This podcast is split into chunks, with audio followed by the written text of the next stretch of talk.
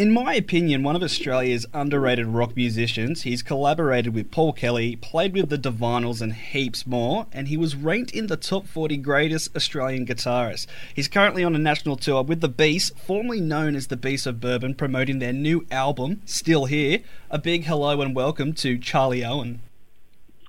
G'day, g'day, g'day. How's it going? Very well. Now, you get a phone call from Tex Perkins, I guess, asking past and present Beast of Bourbon members to uh, come to the studio. Uh, no real agenda at that stage. Uh, you record what we now have is still here. I mean, what does that conversation sound like, or how did that come about? Well, it wasn't so much a phone call for me. It was more um, on the night of uh, Brian Hooper's benefit at the Prince of Wales before he passed away, and before Spencer passed away, we played this. He insisted on playing, even though he was in a wheelchair and very close to passing away. Mm. And he got uh, some of the nurses from the, the Cancer Institute to come with him, and they wheeled and a wheelchair and a oxygen machine, and and um, and he played, and it was the most moving, incredible gig any of us and, and also the people there had, ever seen. It was just absolutely incredible. Mm. And so it was that night that the plan was hatched. We go, look, before everyone's dead, let's go and just go into the studio and make, make document it, you know, get as many of the beasts, former and present, as we can to just gather in the studio and make a rec- make make some recordings. It wasn't really designed to be a record at that point. And so we, uh, and then Brian, we booked a studio for you know a week or so's time, but Brian died in the meantime. So we go, oh, well, you know, full of sort of emotion, we decided to press on and do it. And so we sort of started gathering songs, and Spencer started getting sicker and sicker too. And James Baker couldn't come over from Perth, so it was just left with Kim and myself and Spencer Tex, uh, Boris and Tony Pola, and we um, started just recording songs that were sort of fitted in the kind of the sad and emotional and confronting sort of period that we were all facing. And that's when we finished, we go, oh, geez, that, that came up well. Let's let's put it out. So it was sort of sort of like it sort of came out about by by default in a way, you know.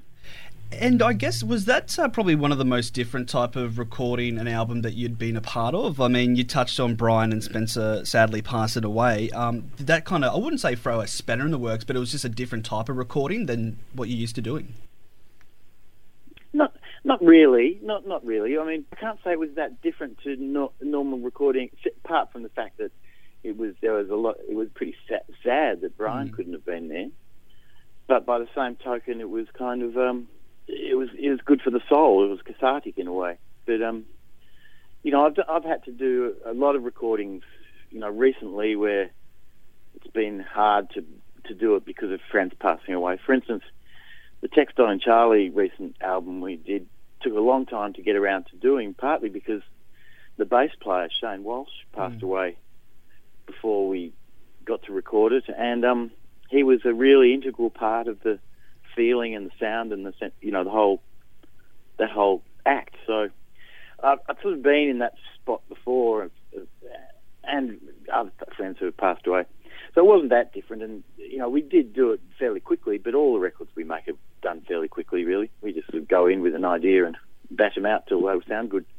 And you, you mentioned Boris, Tony, Kim, and Tex, uh, and yourself. There, you comprise this new lineup of the Beast. I mean, was there discussions? To, you know, you know, do we sort of try to stay true to the Beasts of Bourbon sound, or do we go in a new direction or open a new door? Was that kind of like any of that discussed before? I guess picking up any instruments or a pen.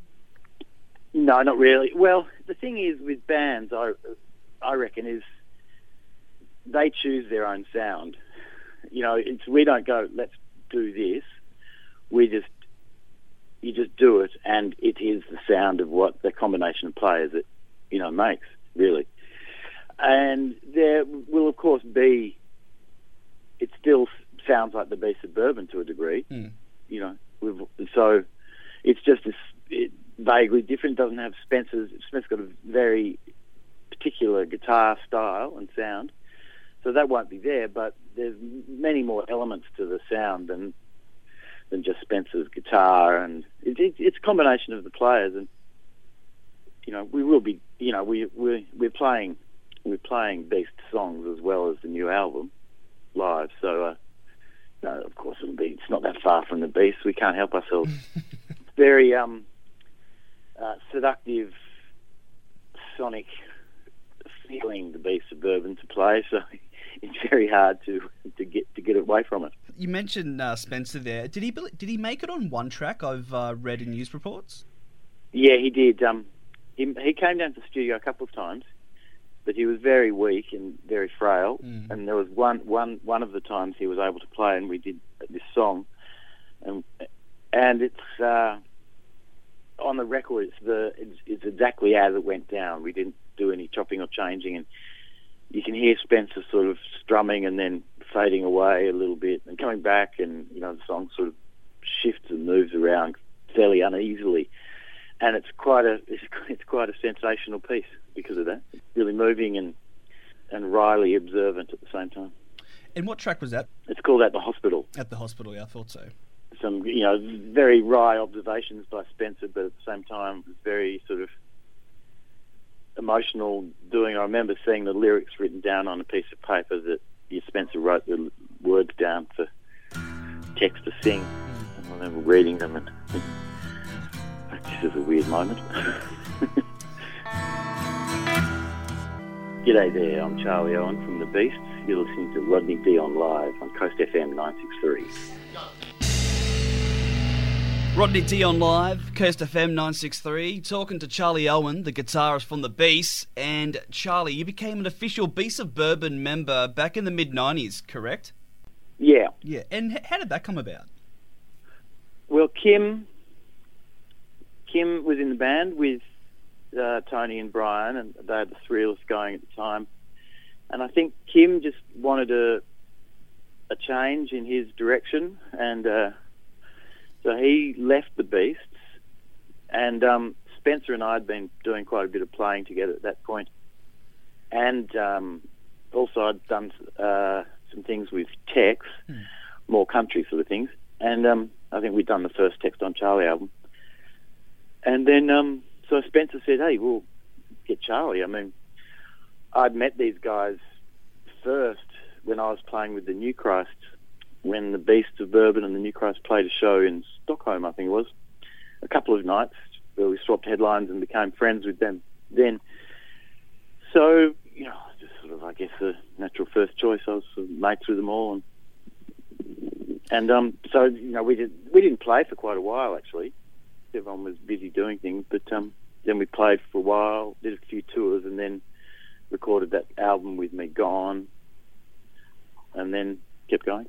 I guess when you uh, become a, an official Beast of Bourbon member, is there any initiations or anything that you have to do? No, they dunk you in bourbon. no, no, there's no initiation.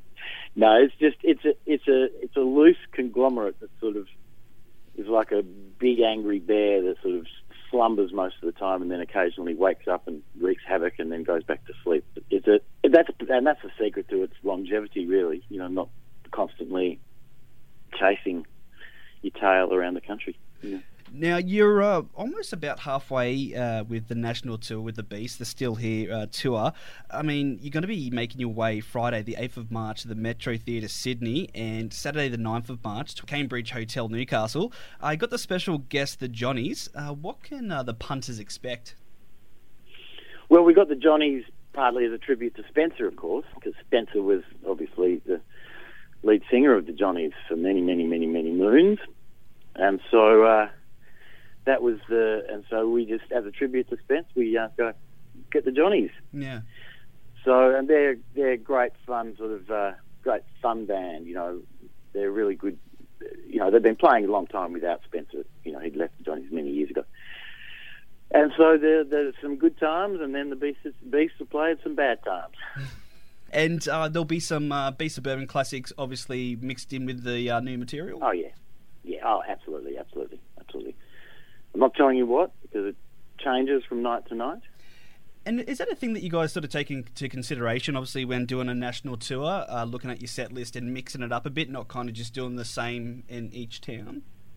Oh yeah, oh yeah, always. Uh, well, generally, what happens is you mix it up and then mix it up, then you find a one that really works, and you do that for a while, and then you mix it up again. Mm. You know, you know what I mean? Like,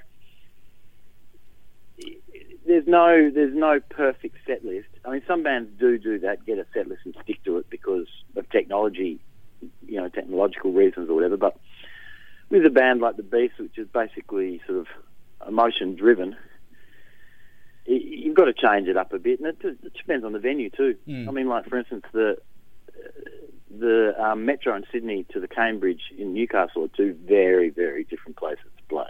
Let me tell you, the Metro being a a cavernous, you know, big sort of theatre with staggered seating and a top level, and it's a fantastic venue.